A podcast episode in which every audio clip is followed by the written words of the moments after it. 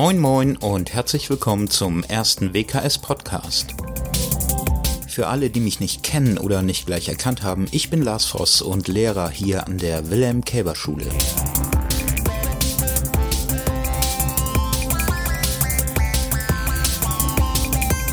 Ihr hört einen kleinen Vorgeschmack auf das, was euch nach den Ferien an dieser Stelle hoffentlich jeden Monat neu zum Hören, Genießen und Informieren zur Verfügung steht. Ein Schulradio oder besser gesagt ein Schulpodcast.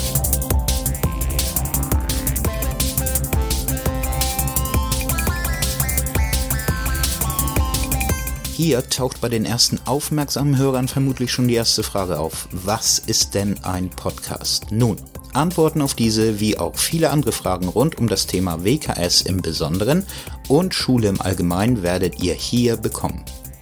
Mehr möchte ich an dieser Stelle noch gar nicht erzählen, lasst euch überraschen und bleibt neugierig. Eine Frage habe ich mir dann aber doch für diese allererste Folge überlegt.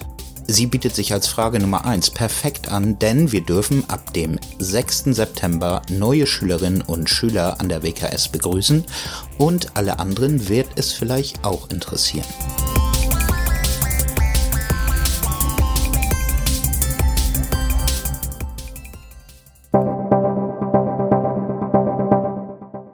Wilhelm Käber Schule Hohenlockstedt.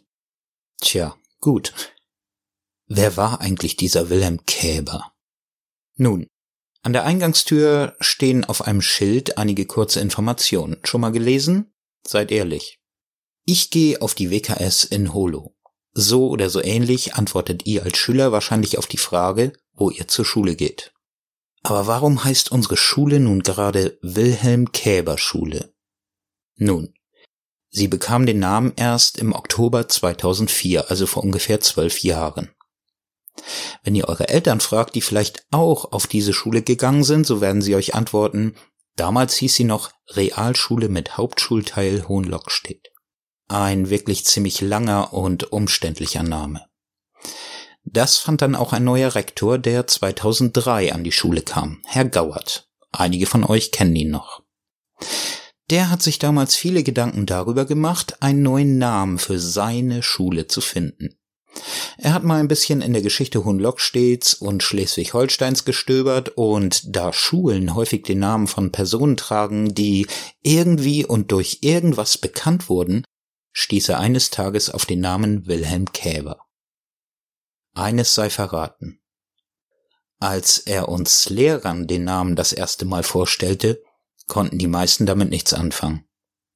Herr Gauert hat uns dann aber als Geschichtslehrer ein bisschen Nachhilfe gegeben.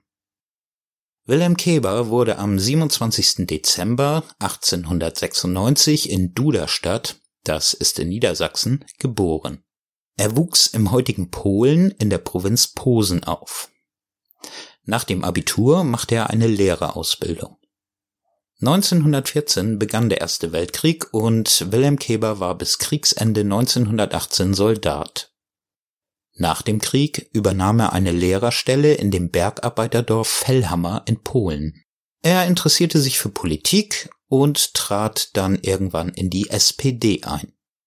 Als 1933 die Nazis in Deutschland an die Macht kamen, verboten sie alle anderen politischen Parteien, also auch die SPD.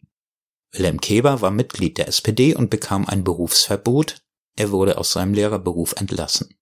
Er floh vor den Nazis nach Berlin, wo er sich erst einmal versteckte. 1936 zog er mit seiner Familie nach Hamburg, wo er als Vertreter arbeitete und Fahrräder und Autos verkaufte. 1939 entdeckte man Wilhelm Keber und er wurde als Soldat im Zweiten Weltkrieg eingezogen. Nach einer schweren Kriegsverletzung wurde er schließlich in der Munitionsanstalt im Lockstädter Lager, also Hohenlockstedt, eingesetzt.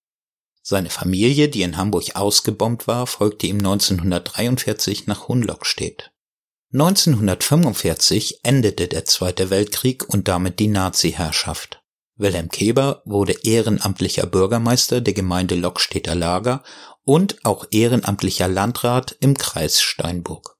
Ein Jahr später, 1946, wurde er dann Innenminister und ab 1949 auch gleichzeitig stellvertretender Ministerpräsident von Schleswig-Holstein.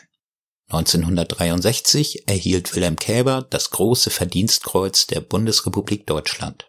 Er starb 1987 im Alter von 90 Jahren in Kiel.